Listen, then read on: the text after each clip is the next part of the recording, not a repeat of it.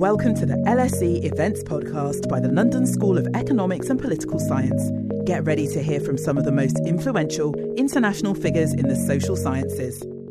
Hi, so uh, yeah, this is a, a, bit like the start of lectures. It takes a little while, so um, you're very welcome uh, to LSE uh, tonight. I've uh, standing in his chair, and I've got a, quite a lot of things to, uh, to inform you about. So I have my notes here just in case I forget something. Thankfully, the first note is my name is Professor Liam Delaney, so I feel I'm on solid ground on that one. So uh, I'm Liam Delaney, I'm the head of the Psychology and Behavioural Science Department, uh, and it's a real pleasure uh, to welcome you here tonight to uh, Paul Dolan's launch of uh, the podcast Get Happier.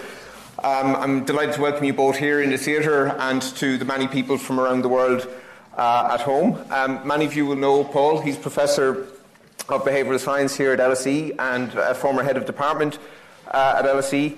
Uh, he's very distinguished track record of bringing evidence on well-being and human behaviour uh, into really consequential public policy uh, situations. Uh, for example, he's one of the leading experts on what we call quality adjusted life years, which, which, which he has uh, was a leading figure in developing. Uh, he was the lead author on the Mindspace report that brought behavioural science uh, into UK government, and, and, more recently, he was one of the brains uh, behind the survey questions that are now used routinely to measure happiness in, in the ONS and across public policy. Paul's also a prolific public engagement, public, prolific career in public engagement on well-being topics, and his two major bestsellers, which are very recommended, Happiness by Design uh, and Happy Ever After. So tonight, Paul will introduce his podcast, Get Happier, which is a series of podcasts which go through uh, a range of ways in which uh, our well-being uh, can be influenced both individually and, as we'll discuss, uh, societally. In terms of the structure of the event, Paul will talk for about 20 minutes, and then we'll have some Q&A, and then uh, between Paul and I, and then push out to the audience for Q&A. Um, this is part of the ESRC Festival. It's an incredible event, and advise you. I'm sure many of you have already looked up at the uh, at the other uh, uh, events that are going on as part of it. I encourage you to do so. If you're on Twitter, stroke X, stroke Twix, or whatever it's called now, it mightn't be great for your well-being, but uh, there is a hashtag hashtag ESRC Festival. Um, so I think that that is pretty much all I have to say. So it is a great pleasure to, to uh, welcome Paul to the stage. Thank you, Paul.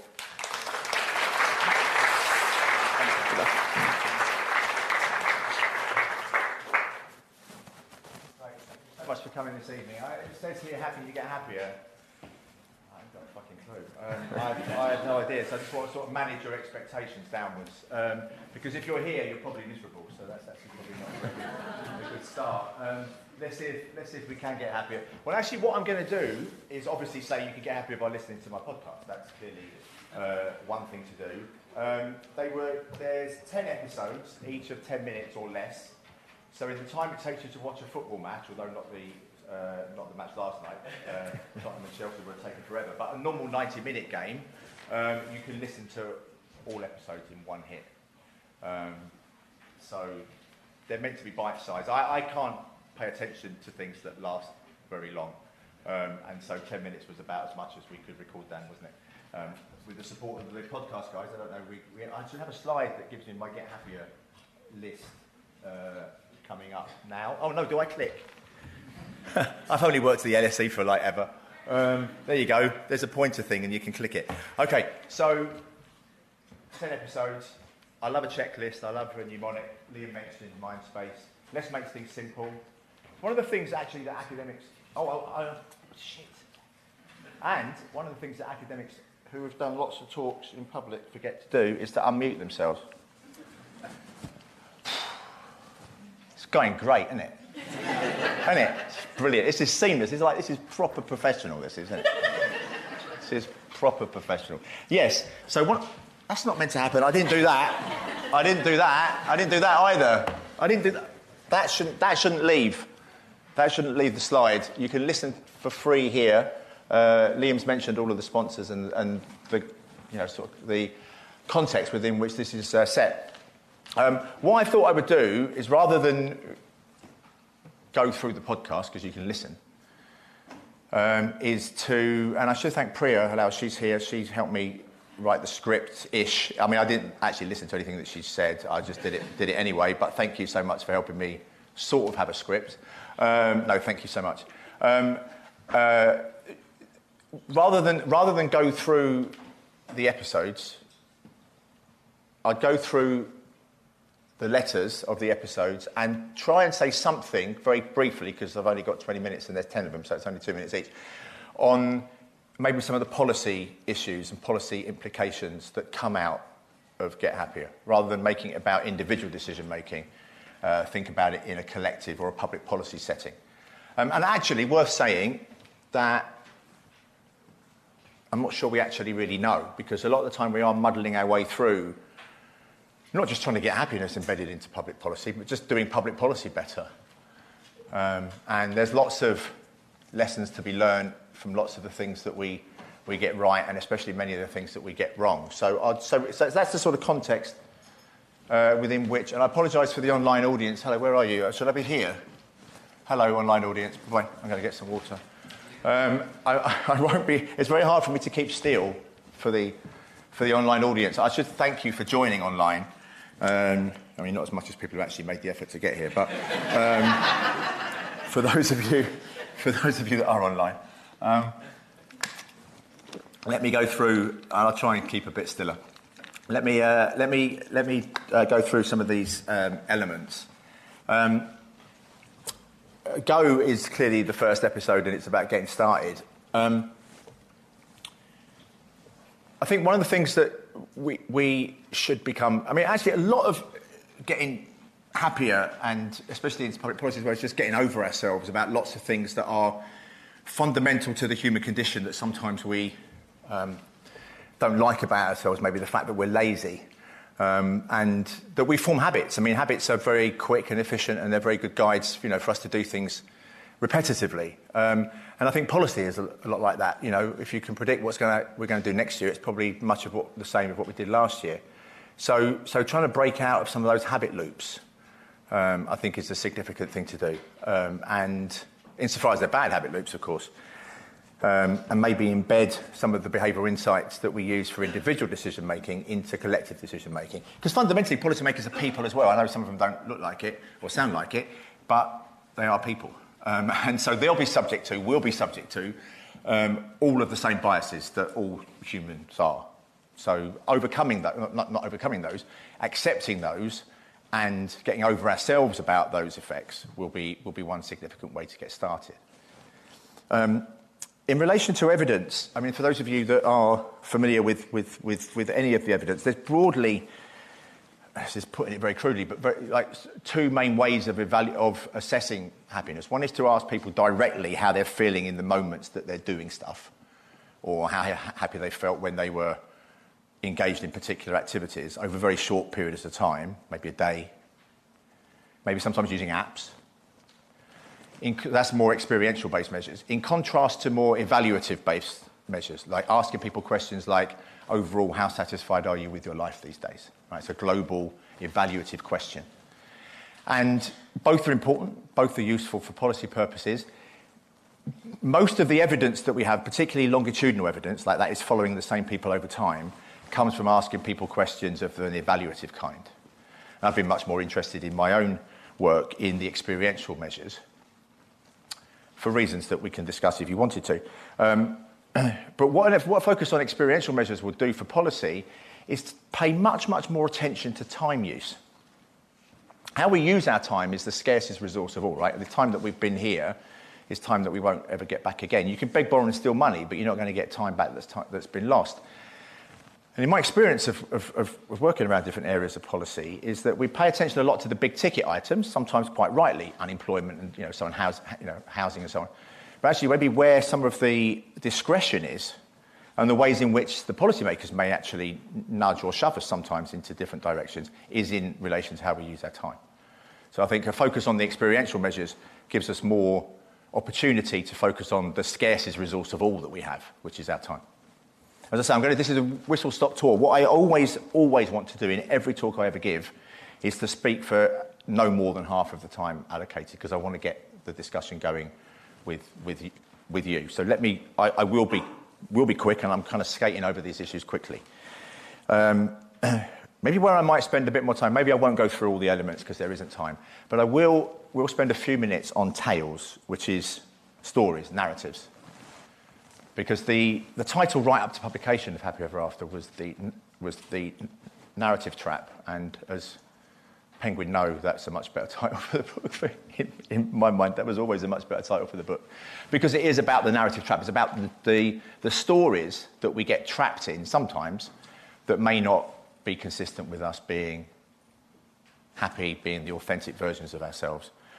Um, socially constructed narratives about the lives that we ought to lead, the kind of person that we ought to be, the kind of grown up that gets married and has kids and has a good job and earns lots of money and is really smart. Um, but we all like a good story. Actually, they're very good at making our lives have some structure, coherence. They give order to a very chaotic world. And policymakers love a good story too. And I kind of get a little bit tired of academics sort of moaning about how policymakers don't listen to the evidence. It's true, policymakers don't listen to the evidence, but we often don't present it in a way that compels them to. Um, it's, it's often very dry, very statistical based, which that's what the evidence is, but it's the narrative around the evidence that will sell. Um, sometimes for good, sometimes for ill. Um, you know, for example, I mean, many of you would have seen some of what we've, what we've said during the COVID pandemic. There is a very powerful narrative around preserving life. Every death is a tragedy, I think was one of the comments that was made. It's a very powerful, dominant story. To say, alternatively, and in my mind quite rightly, we need to proportionately balance costs and benefits doesn't have the same gravitas as a story, right? Um, so if we're going to have a competing story, like proportionately balancing costs and benefits, we need a good story around that narration. We need, it, we, we need to narrate that story well because there's a real dominance and a real moral uh, virtue to making claims like every death is a tragedy, every life, um, saving lives at all costs, right? Very, very powerful, powerful story. So think about the stories that we, that we tell for public policy. Um, hurdles, hurdles is around um, some of the psychological biases that lead us in particular directions. Again, to restate the point, policymakers are people. So, confirmation bias, optimism bias, these will all be profound in public policymaking, perhaps even magnified uh, in some policy settings. Um, the main, the main hurdle in relation to proportionately balancing costs and benefits and getting happiness measures of whatever kind into policy is to embed them into the practice of policy. So we have a Treasury Green Book, some of you will be familiar with. It's the Bible for economic appraisal in the public sector. Brilliant, brilliant document, fantastically written. It actually contains well-being measures in there now. But anyone ever uses it? Like getting like we can have lots of discussions about how we tweak the green book, but people have got to fucking use it. That's like the main, like that's the first order condition. That's that's you know getting it embedded into into public policy. That's that's that's really substantive. That's that's actually one of the biggest hurdles I think. Um, attention is is really the glue that holds our life together. Everything that you that you do and feel is explained by what you pay attention to, consciously and unconsciously allocated you can only pay attention, it's a very good term, pay attention. It means it comes at a price. When you pay attention to one thing, you can't pay attention to something else. Policymakers can't either. Policymakers are very, very um, susceptible to situational blindness. It's where it's basically tunnel vision. It's where you're paying attention to something because it's important because you're paying attention to it. Again, the COVID illustration, I don't want to draw too much you know, back to that, but hospitalizations, deaths, hospitalizations deaths, literally, that was the focus of attention throughout, which draws our attention away from other substantively important considerations. And it's why checklists are so powerful. Um, you, will be familiar with the fact that checklists work very well in the aviation industry, in hospital surgery, uh, in um, operating theatres, because the checklists are really simple.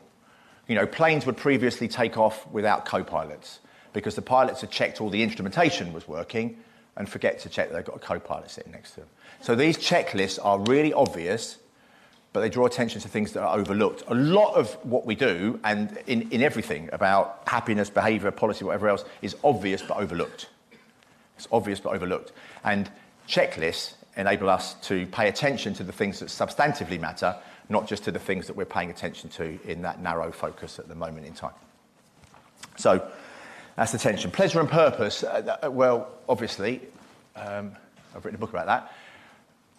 For, pub- for public policy purposes, um, and Danny Kahneman has influenced me, I think, heavily on this uh, uh, point, is um, uh, we're actually better off using misery and suffering as language for policy. Because you can sort of take the piss out of happiness for policy, and it's a little bit flaky and subjective, and who wants smiley faces or whatever. But like if you if you said that you were not actively seeking to reduce misery and suffering by as much as possible, it'd make you sound a bit sadistic.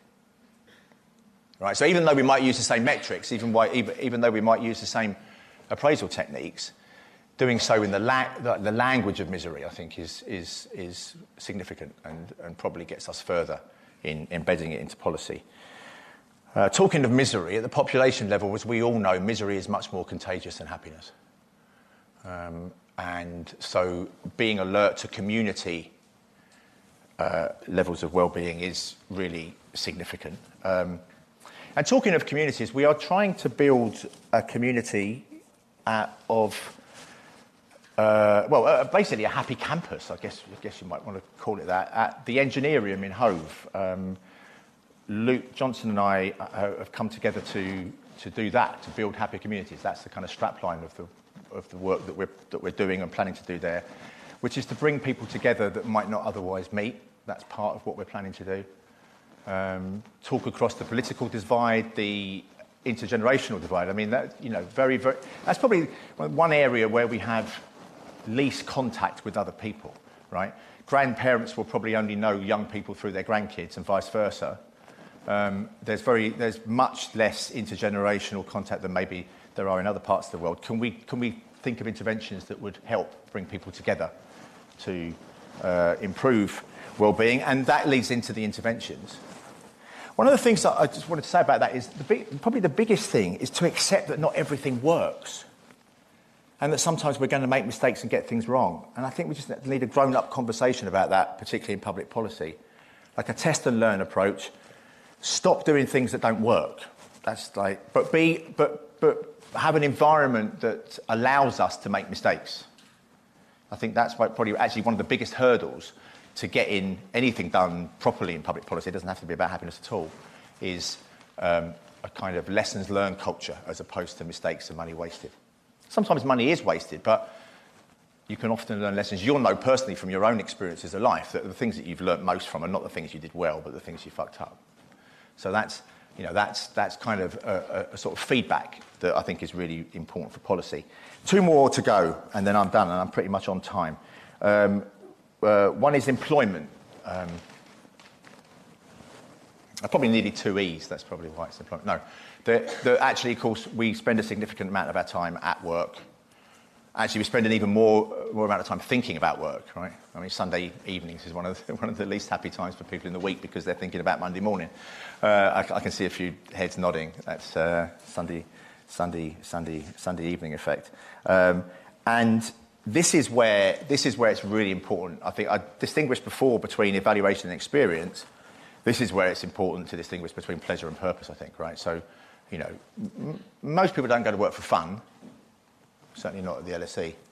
Um, but they go to work because it feels like it's worth it in some sense. It has a point. There's actually nothing worse than doing a job that you feel is wasting your time. That's actually really significantly the most detrimental effect on your well-being at work. So doing things, having jobs that, that, that, that feel like they have a point. Um, you know, I've made, I've made comments variously in the past about florists being happier than bankers and lawyers. It's not to suggest that everyone becomes a florist, although probably would be a better place if there were fewer bankers and lawyers. But, um, but there, are, there are attributes of the job in floristry and hairdressing that lend themselves to being happier. Direct feedback of what you're doing, feed, feedback on what you're doing from people who generally enjoy the fact that they've had the interaction with you, seeing the fruits of your labour and so on.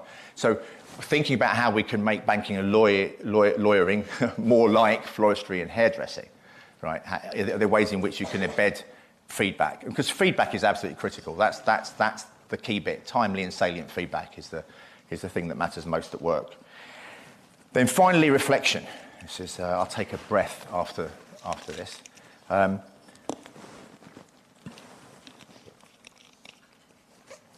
one of the ways in which we reflect on stuff is through conversation. Again, it comes back to narratives and stories. I don't have a huge amount of time in policy to embed conversations from which lessons can be learned about what we should do differently, or maybe the same next time. And I think doing that again, across the political divide, with people coming to challenges and problems with a good intent. I think sometimes, particularly, it's, like, it's very timely at the moment, so often we think that that political difference is, is kind of motivated out of the other side, the outgroup, you know, being, being nasty and horrible and evil. Well, sometimes they are, but most, most of the times they're not.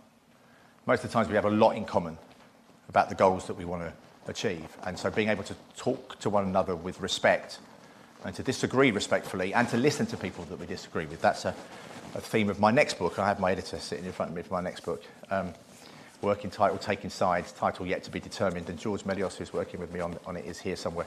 Um, I'm really interested in, in, in how we can learn to listen better to people that disagree with us. Um, it's partly, I think, what drew me into academia, at least that's a retrospective uh, story that I, that I tell. Um, interesting in its relation to happiness, because of course sometimes living in our bubbles kind of makes us feel good, and it's easier to just to think that the world is all like the people that we surround ourselves with. But stepping outside of those bubbles can maybe potentially make us happier, but it's certainly better for society. So on that note, on that rather optimistic note, um, I will wrap up. Thank you.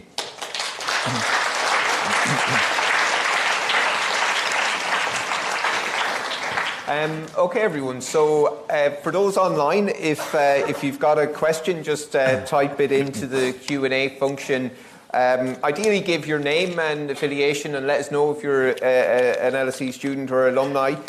Uh, keep the questions short if you if you could, just to give more time. And similarly to the audience, if you just raise your hand when you have questions, we'll do we'll do a couple of rounds, and I'll go over to Rose. I think I, I I'm being asked to start with some questions, Paul. So. Um, I, I, think the, the one that comes to mind, so, I mean, I, I, like that you said it, you know, it's not a fundamentally a self-help um, podcast and that there's quite a few, and I mean, that's not to say there's anything bad with self-help. There's some quite good podcasts around how people can improve their individual happiness. But I think what I've always liked about your work, you've always had this sense which it clashes off all sorts of institutions in really interesting ways. And I just wanted to get your thoughts on how you see the sort of interplay between individual things and community level things that people can do to improve their well-being, and then big things like you know climate change, corporate control of social media, those sort of things. Like where where do you see this sort of community you're building within that sort of individual societal uh, level? Yeah. You shouldn't ask the question. I know I was going to say, you, I think you should have phoned it over to the audience. That's a tough one. Um, so, first of all, just to say something very quickly about self help. Uh, self help doesn't work because that's why it's so successful. Because like the reason you buy another self-help book was because the last one didn't work, right? So, so having bought a self-help book is the single biggest factor predicting buying a self-help book. So, um, and they give you this, and they kind of give you this, and that's fact. And they give you this glib advice, like be positive. It's like, yeah, no shit, I worked that out, but how do I actually do it? So it's kind of embedding the obvious but overlooked into your daily, daily experiences. And at the individual level, there are some, like, you know, whilst it's not self-help and there's no one-size-fits-all approach to happiness. There are some things that I can be pretty damn confident would make all of you happy if you did more of them every day. You know, if you listen to music, spent more time with people you like being with, went outdoors, had a new experience, helped other people. You know, any one or more of those things every day, a little bit of those things every more every day, at the individual level, I'll come to the policy minute, would, would make us all happier. So why aren't we doing it? Well, it's obvious, but overlooked. We're not embedding it into our daily lives. The question then becomes, is well, insofar as those things are good for us, is there a role for government and policy in nudging or shoving us in the direction of doing those things. And sometimes they feel like they're a bit personal, like, you know, the government, like, like making me listen to music or something would be a bit odd. But being able to design the architecture in ways that make it easier for people to find the time to do those things seem to be a legitimate um, use of public resources and government intervention, alongside some of the big ticket stuff, as I was talking about earlier, like unemployment, housing, and so on. Then to the collective action problem, it does remind me a bit of the discussion in behavioural science about, you know, when you're doing all these little nudges, are you, are you, taking, direct, are you taking attention away from the really big systemic challenges that we face, you know, climate change and stuff, whatever else? Um, and there is, because attention is scarce, there is the potential for that. I don't, I mean, I wouldn't deny, I wouldn't deny that. There's, you know, we've only got limited attention as well as time. Um, but I'd like to think that there's more, that there's less tension. It's a bit like talking across the political divide. Less, less tension than is made out in uh, some of the discourse. Um, and that we can have discussions about some of the structural stuff. Because, like, you know, our, uh, it's true that poverty, like poverty makes people miserable. So it's really important that, that that, is, that is made clear because a lot of academics like glibly say money doesn't make you happy. They've probably got enough to the point at which they are happy with it. Um, but beyond the point when you're constantly, constantly searching and searching and searching, reaching for more and more and more, there comes a point at which you're giving up the music and going outdoors and spending time with friends and helping other people to get more and more and more. So absolutely, as a, as a, as a kind of collective action problem, we could think of ways in which we might rein ourselves in. Because we're not going to do it individually. You can't really, it's hard to swim, swim against the tide as an individual. Mm-hmm. So I think one of the things that we, we could do better, and I, I feel like I've kind of, like sort of, we haven't sort of fouled a little bit with this, is to create a movement that gets people banging on the doors of policymakers to say, like, why aren't you doing more to improve happiness? because we can galvanize people to do other things.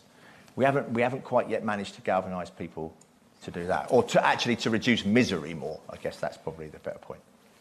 Great. So why don't we uh, kick into the audience? I'll take maybe three questions at a time, and Rose, then you you, you take some uh, from the Q and A. So yeah, if you can keep them relatively short, so we can get in a good few rounds. So start with yourself. Hi, I'm interrupting this event to tell you about another awesome LSE podcast that we think you'd enjoy. LSE IQ asks social scientists and other experts to answer one intelligent question, like why do people believe in conspiracy theories? Or can we afford the super rich? Come check us out. Just search for LSE IQ wherever you get your podcasts. Now, back to the event. Super quick context. I, I, do a lot of activism, which is about trying to make something better for everyone. But in the doing of it, I feel like it takes away some opportunities to do those small individual things because it's time consuming. It means I work less, so I've got less money. I can't go out with my friends and do fun things on the weekend because I'm always protesting. And I wondered if, like, you've uh, like what to do about that. Because like I, am sort of trying, like I feel like there is a way to collectively help, but sometimes it steals from your self okayness. Let's take a couple at a time. Great, great question. Yeah, yourself in the white shirt in the front row. If you could give your name maybe as well. Uh, hi, I'm Jim, uh, visitor LSE. Um, Paul, Sorry, you where, spoke. Where are you, Jim? Sorry. Oh, oh, hello, Paul, you spoke a bit about attention and time being the ultimate sort of currency yeah. we can't get back. Uh, yeah, and you spoke about the Sunday night fear thing. Um, why do people find it so difficult to live in the moment? Because on a Sunday night, you shouldn't necessarily fear being at work because you're not at work yet. Mm-hmm. Yet people fear the things that are about to happen and then relive, constantly relive things that have already yes. happened. Yes. Um, so, so why is that? And, and, what can we do to stop doing that? Thank you. We'll just take one more question. Yeah, just in the corner there, just, yeah, in the, I think, wine jumper. Hi, thank you. Uh, I'm Teresa.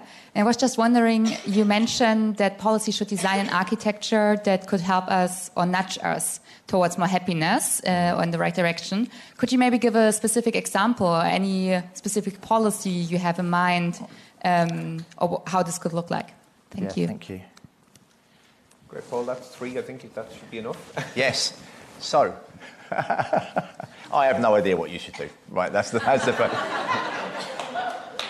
but I can, but I can give you the pleasure purpose principle to work that out, right? So I, I contend that, that, that happy lives are ones that find the right balance between things they find fun and fulfilling. And that's not the same, it's not equal, it's not the same for everybody. Some people are more pleasure machines, others are more purpose engines. But if you're being drawn too much towards one, you probably could be happier overall if you shifted a little bit of your time and attention towards the other. Um, and it's about, and I do think sometimes that's a natural, that's a sort of natural process as li- through life as well, right? It's never static at any one moment in time. You know, kids will have a very different balance to people that are older, and you know, so on. So I think it's kind of working out. And sometimes the only way we work out where the balance is is by going too far in one direction. Because we can naturally become kind of addicted to one kind of happiness or one kind of experience. And then sort of being alert. So, so once in a while doing an audit, it's not like a formal thing, but you know, like an it's like a sort of little what you've what you've just done is actually probably enough as a start. Um, thank you. No, no, thank you. Um, there's an interesting question about what actually living in the, mo- like, the moment is, even, right? Because the moment, the moment is just got, like, it's got, it's just gone. The moment I've just like, paid attention to the moment, the moment's not, not there anymore. So there's never, we're never actually ever in, like, like from, a, from a, we're never actually ever in a moment. Um, there's, only ever, there's only ever really something, even in the moment, that's an anticipation or a memory in some sense. And I'm kind of trying to work some of that through conceptually. We've been, we've been trying to think about how we capture the impact of events like this, right? So you think about this event of living in the moment. This has been a fantastic hour. You couldn't have otherwise used your time better. but it's still only an hour. So no matter how good it is, it's only an hour. But you've had all the looking forward to it, which I'm sure has been in your diary for weeks, and you're counting down the, the, the minutes. And then you've got the memory of it and the conversations that you'll have about it afterwards. So sometimes those anticipations and memories are actually really good things. Actually, what you want to do is cultivate them more, right? We want more of the anticipation and more of the memory. So the kind of living in, they sort of people say live in the moment. I kind of, first of all, what is it? That's a, that's a, tr- a tricky question. But then, then like, um, secondly, it's, it, it, it actually is good for us sometimes to be living in anticipations and living in memories. And, and, and as I say, all the kind of narration of conversations is about, is about memory. Um, but generally, I mean, there is good evidence on meditation and mindfulness, as many people will, will, will know. And you don't have to do that formally. Um, I've, I've always maintained that my time in the gym is essentially mindfulness for me because I don't pay attention to very much else while I'm in the gym. Um, the thought of sitting down and doing meditation or mindfulness, I'd, I'd rather kill myself. Um, uh, but that, so, and there's a really good example of the heterogeneity that there is across people. I never, it's all that prescription absolutely, meditation and, and mindfulness is brilliant for the people that select into it and it works for. I, have absolutely no issue with that at all because it, it works. But there are other ways in which we can find to live in the moment. It doesn't have to be mindfulness and meditation that makes you just pay attention to what it is that you're doing. Um, no, no um, simple answer to a, to a tricky question. And then the last question was about pol- happiness policy. Yeah, it's a question. It's, a, it's much a question for you as really as anyone else. It's like if, if we know that these are there, there are these big ticket experiences that are good for us, is it a legitimate role for government to be nudging us or shoving us to do more of them or less of the things that make us bad? Um, I think actually, if you think about one of the, the actually probably the biggest ticket determinant of well-being. Uh, let me take a step back when I ask questions in audiences, you know, public events, whatever, where there's time, like, what do you think the big determinants of happiness are? People come up with the unemployment, income, marriage. Hardly anybody says sleep. Like, but you all know, you know, we all know, it's the biggest determinant of, of, of, how we feel. And it has huge effects on our, on our health, on, on our life expectancy, even, if you only cared about that, if you cared about QALYs you'd, you'd, you'd really care about sleep. So I do think there's, a, there's a, some legitimacy in government nudging us to do things in ways that would help us sleep better. And then once we get in there, well, are there other areas? So I think it's just it's as much a conversation about where the legitimate boundaries of the state are uh, as anything else. Okay, let's uh, take three more. Um, God, uh, I don't know how I'm going to do this, but I'll, I'll make a start with uh, just the person in the white top to start with. Hi, thank you. Uh, my name is Nurlaim. I'm LSE student. You've mentioned uh, policy language as misery and suffering. Mm. So my question is, can there be a fear of happiness in the policy level and maybe individual level? A fear of happiness. And uh, let me just, yeah, okay, this gentleman here and then yourself in the back top. Hello. Uh, you mentioned experience sampling as an alternative mm. to the evaluative. I would be curious of examples of how this can help policy, especially mm. considering what you mentioned about like not just being in the moment, but evaluating uh, more memorable moments. Thank you. Yeah, thank you.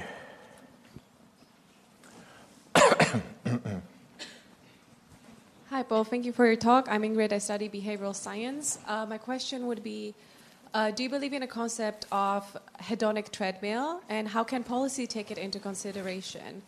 Uh, furthermore, how can it impact policy targeted at improving well being? Okay, thank you. Um, I have to admit, I'm not clear on the fear of happiness uh, question. Um, uh, it's like you mentioned the policy language as misery, yes. suffering. So if there will be like the society will be happy, the individuals will be happy, will there be a place for the policy makers in general? If everyone's happy. Oh, I see. Because they won't. Because they're because they'll kind of do, uh, do their work out so that they're, they're no longer needed. Yeah. Wow, we're a long way away from that. I think we're probably safe in all of our lifetimes, let alone mine, which is a lot shorter than m- many of you, um, that we'll still have the problem of being happier with policy. Um, uh, experience sampling, I, I think one of the things, it depends what, like the ways in which information could be used by policymakers. So I think it'd be really interesting to, to know when, like some of the LSE students here are going to go off into the outside world, they'll be coming to talk to Liam and me, well, mostly Liam because I don't really know what to tell them, um, about, about what sorts of careers they should have, what sort of jobs they should take. Um, it'd be great to have data on just what it's like to do a day's work in that job, or a week's work, or a year's work, or whatever with the experience, just as information. I'd like to know, it'd be really interesting to know whether people would actually take any of that information seriously. Because I think one of the challenges, one, one, of the, one of the many challenges with this is that, is that we, think, we really think ourselves as special. Right? Oh, well, that might apply to other people, but, but, but not to me. And then, of course, you go and have the experience, and it's exactly the same as it was uh, for them. So I think that's, that's, that's one area. Like the time use stuff could be really, really useful was just by way of information. Um, um, I was going to. Sorry, Liam, were you going to say? Well, I was just thinking, relate to the first question about whether there's an incentive sometimes not to make people happier. I was just thinking yeah. of the LSE students in the room. So you've come to LSE, all of the effort and so on, and at the end of the evening, we're going to tell you, well, you know what? You'd have been happier uh, being a florist, or, or have you taken hairdressing? So I do think there is definitely. I mean, I think well, there's an interesting question that there's points at which you, you know you maybe do have an incentive if you're a policymaker sometimes to get people to work harder, pay more tax, do all this stuff, as opposed to find things that make them happier. Well, you might be suggesting that's what they do. I did say that would, we could make lawyers and bankers have experiences at work that were more like floristry and uh, hairdressing. Um, but I mean, look, I think it's actually I mean, it's worth it's worth people knowing some of the associations between different levels of education and happiness in work. I mean, that seems to be it would see you, you know what the income you know what the income effects will be. Mm-hmm. I mean, that that seems to be really important. Interestingly, when I wrote Happiness by Design. I'm going to be a little bit personal, personal story now. That was like that came out in 2014. My kids were like five, four, five, six years old. Uh, 2013, yeah, five, four or five, and I said I'd be happier if they were builders rather than bankers. And people said to me, oh, you know, just wait till they get older, that, that'll, that'll all change. They're now teenagers. My daughter's doing her GCSEs next year, my son's in year 10. And I'm like, I, am having conversations with them about what they might do next and what jobs are going to make them happy. Like, it isn't about, mm. it may not be about coming to the LSE and doing a master's or a PhD, but it might be, but it might be. Actually, my daughter said, why would I want to go anywhere near where you are? Which I thought, which I thought was actually a very healthy, healthy response from a teenager. But um, uh, so, it will be there will be there, there will be i mean the point is the point comes back to the one the, the one size fits all thing there, there there isn't a one size fits all approach doing a doing a masters or a phd or whatever lse will be brilliant for some people Um, but it won't be for others. And we should have a narrative. We shouldn't have a narrative that says it's good for everybody that comes and that does it. I think that's, that would be my point. Uh, I've got a hedonic treadmill question to oh, answer. Yeah, um, yes, um, and so one of the things that we need to be alert to is the things that don't that we don't adapt to over time. Um, and you know, those experiences, those experiences are largely non-adaptive. I mean, there's some degree of adaptation, but you know, spending time with people you like being with doesn't get any less good. And actually, friendships cultivate over time. So there can be sensitization to some of those things.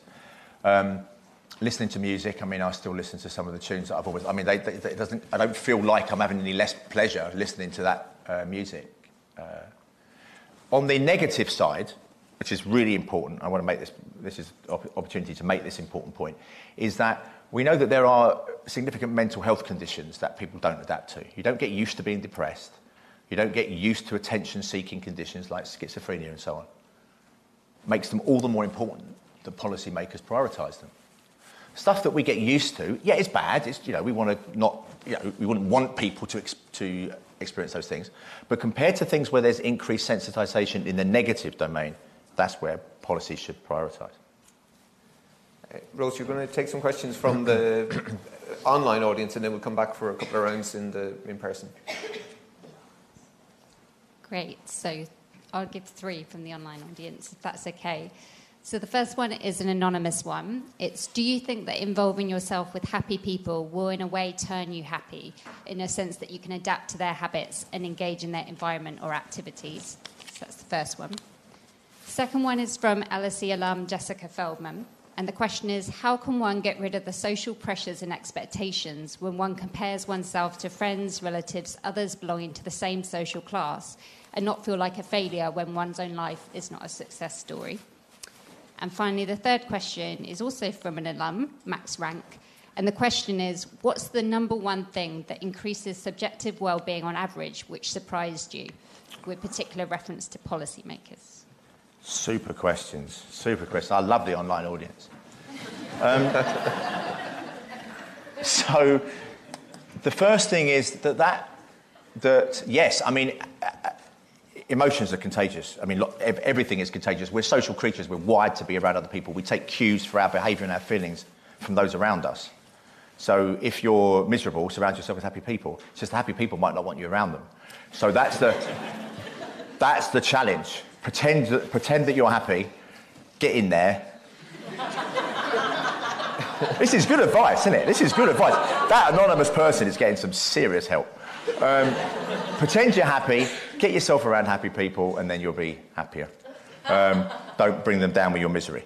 Um, the social comparisons is what is, is, is really interesting. We, again, social creatures compare themselves to others you know, if you ask me, like, am I, am I happy with my income or whatever, I just have to make a comparison. I can't, I don't, I don't, that absolute figure doesn't mean anything.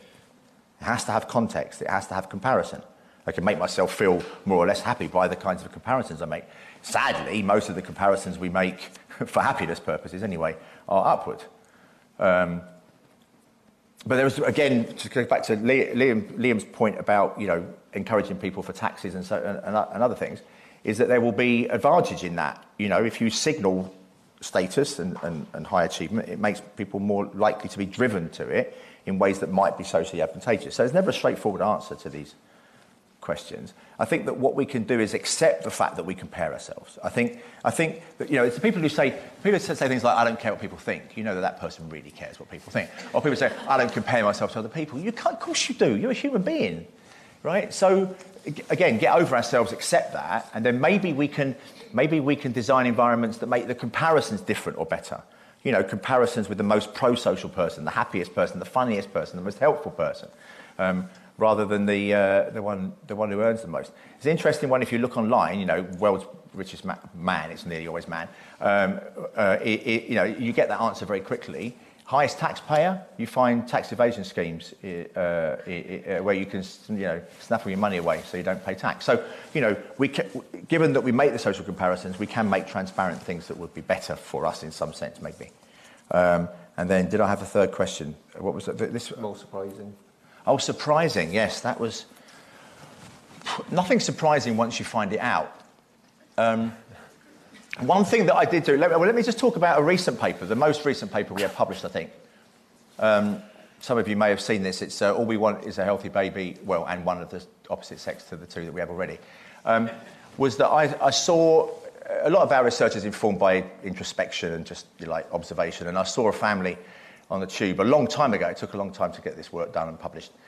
Um, who had five boys, and I, five boys, and I thought, poor sods. Like, kids three, four, and five were meant to be a girl, right?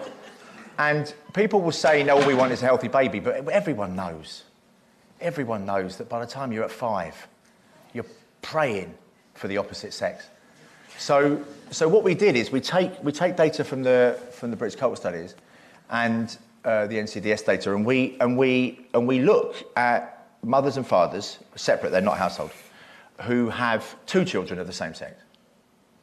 And then we look at whether you win the lottery by getting the opposite sex, or you lose the lottery by getting the same sex. I expected, in answer to this question, I expected to find that all four groups that lost the lottery, so the, so the mothers who had then had three girls, mothers who had three boys, fathers who had three girls, fathers who had three boys, all four groups would be less happy than the ones that won the lottery. Turns out not to be the case at all. We've got lots of data on many people over many years, so this is quite a robust finding insofar as you can say anything meaningful from it.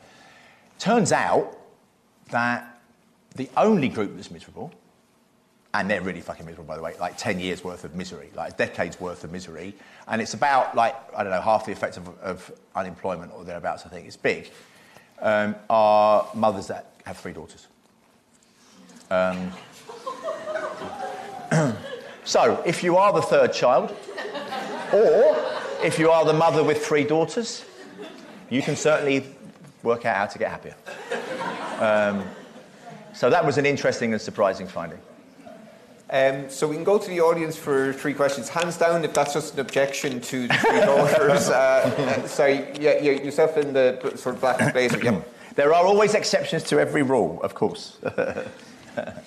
Hi, uh, my name is Nora. I'm not a student here, but I do come here to learn from people that I normally wouldn't. Uh, so that's my kind of intervention. Uh, back to the individual. Uh, when you talked about yeah. pleasure and purpose, you also mentioned that feedback is critical. Yes. Now, what do we do in those situations where you either like apply for a job, you don't get even an interview, therefore you don't have feedback about it, or you apply to a program, you're yeah. discouraged to actually ask for feedback even, and when you do, you don't really get any. Yeah. What do you do in those cases when you feel like you know that's your purpose? You shift your attention and let that go? Do you keep sacrificing short-term pleasure for that long-term purpose? Great, and again the lady in the white, uh, yeah, the white jumper there, and then the gentleman in the black top, and then I'll come over to that side for the next round. Um, hi, my name's Opa. I'm in year 12. Um, you know that uh, florist and lawyer thing that you mentioned, like, I don't know, 15 minutes ago? Um, you know how florists and, like, people who work in hairdressing have that sort of love for interpersonal relationships and they find such a natural love for what they do. Whereas in comparison to lawyers and bankers who kind of, um, I don't know, if, if I say it really bluntly, um, they're kind of miserable. How do they find that same sort of like artistic passion and like love for what they do? Um, yeah. Yeah, thank you. And then, yeah, the gentleman just in the black uh, top, just a couple of rows up.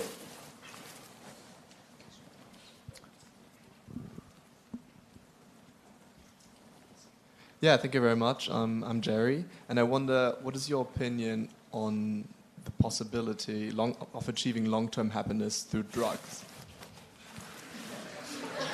Okay.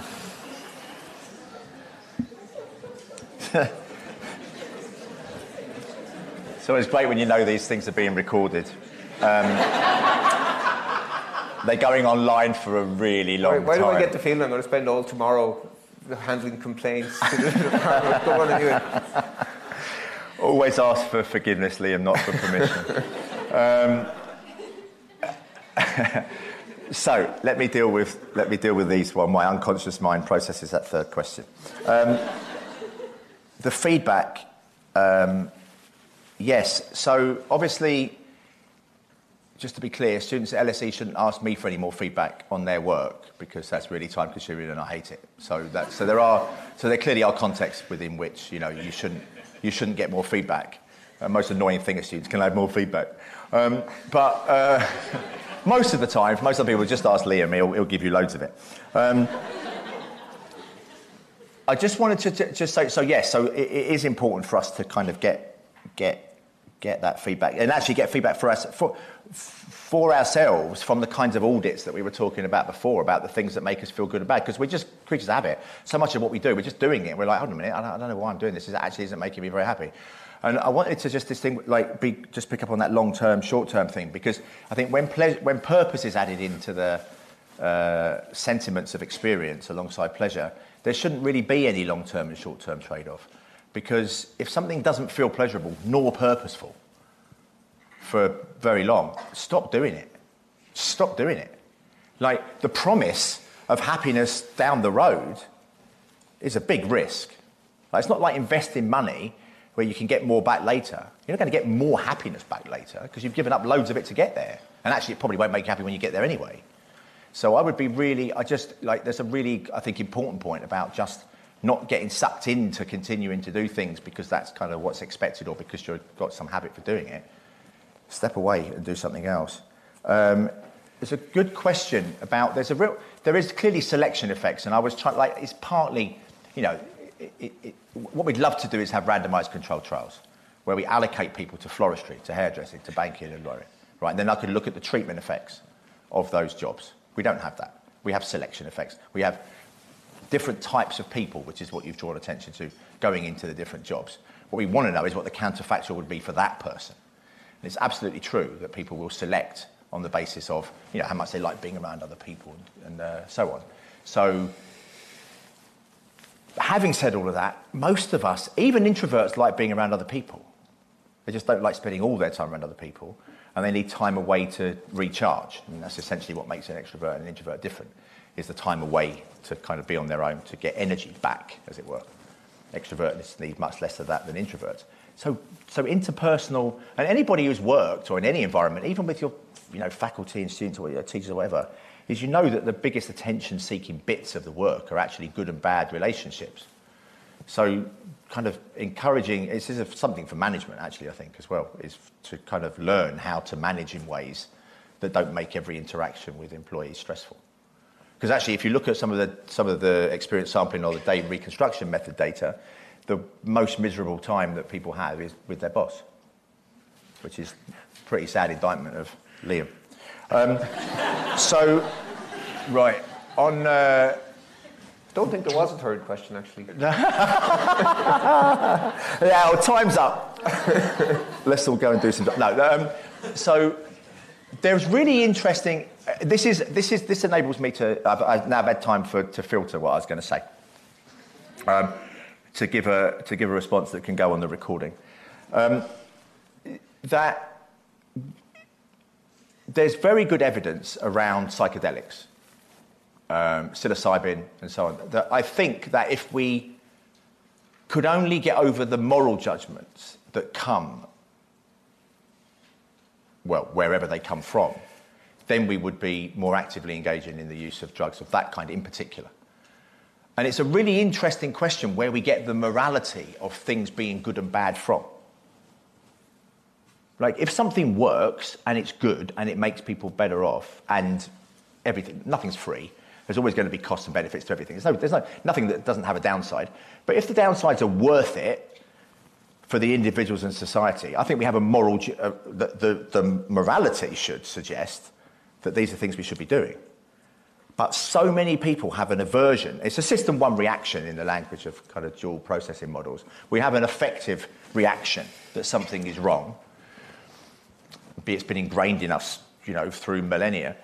And then we look for system two validation and justification for why it's wrong. But when those system two justifications and validations go away, we should revise our views. And I think, I think that's true in relation to some drugs. It's true in relation to, um, to maybe other, other interventions that may not be drug related. I think there's also a morality around effort. Like somehow taking drugs that work is somehow lazy and easy. And being happy shouldn't be lazy and easy. Who?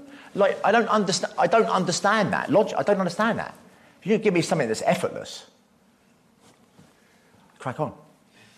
Folks, we'll take one uh, final round. So, uh, yeah, I didn't really make it over to that side. So, the gentleman in the, I, I, do they call it a puffer jacket? I think. Yes. Uh, Liam's trying to label clothing tonight. This is what wine-coloured jumper, puffer jackets. yeah. Hi, I'm Sarthak. I'm a master's student in behavioral science at LSE. So I just wanted to ask, in your opinion, on an average, are people happier in their past memories or in their future expectations?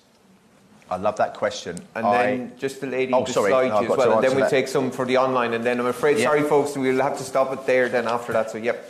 Uh, thank you. I'm Dina. I'm a consumer researcher and academic. So my question is an extension of Professor Liam's question about what individual actions can we take to mitigate the negative impact and the feeling of helplessness that we experience when we witness neg- extreme negative events like a genocide and the death of children, when even collective action does not actually result in any change. Paul, are you okay just for the final round? If we just take a couple of questions also from the online, and then I, am absolutely, I'm absolutely made up for that. Um, so, two policy-related ones from the online audience. How so many? Two or three? I've two? got two. I've got two. How many are you doing? Two. Two. Two. Okay. Right? I have to remember what I, I, make notes. I can't read what I write.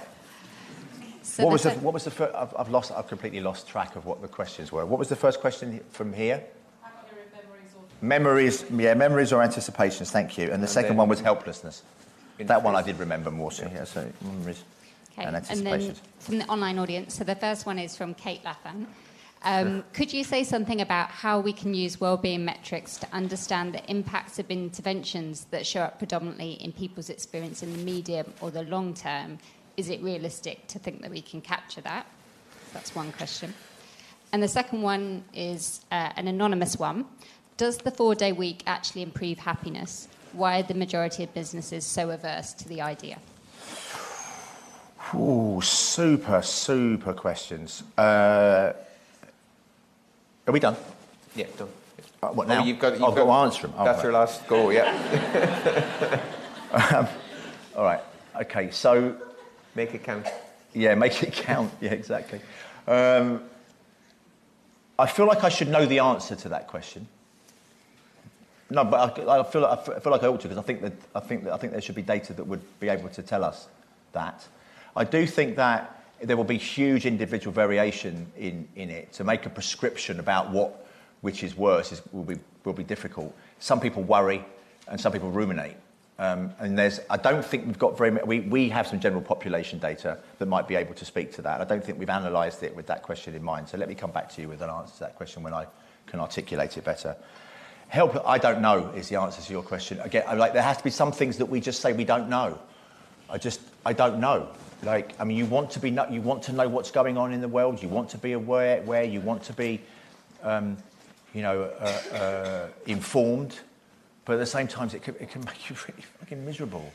And, and I don't know. So it's, individuals have to, ba- have to work out for themselves how to balance that. I don't know.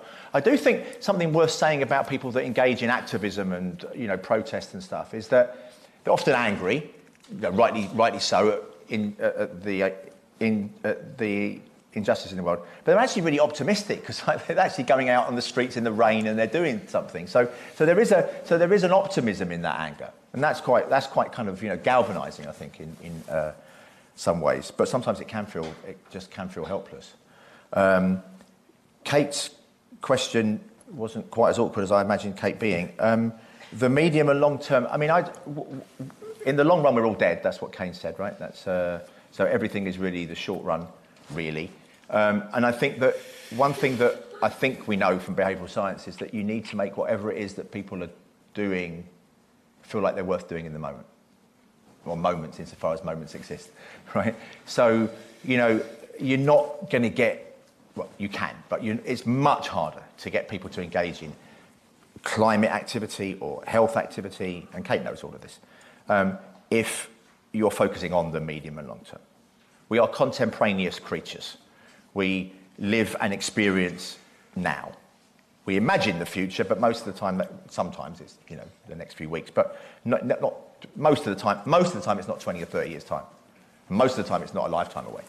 So making things feel like they're worth it, pleasure and purpose in in the daily experiences is the way to galvanise change for the longer and medium for the medium and longer term. And then the final question was four day a week. yeah, I don't know. There's a huge selection effect in that. I don't know whether I don't know whether there's slack in the efficiency of the companies for which that's worked most in.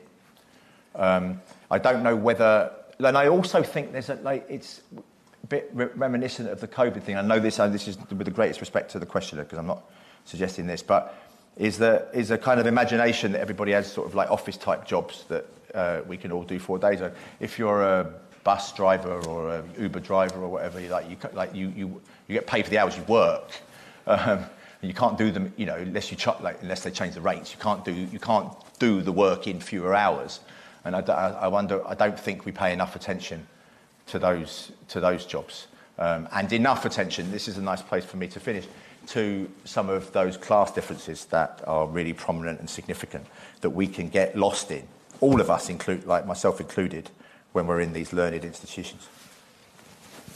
Okay, everyone. Uh, I think I have to say thanks to Paul for taking time out of his busy schedule according to the notes.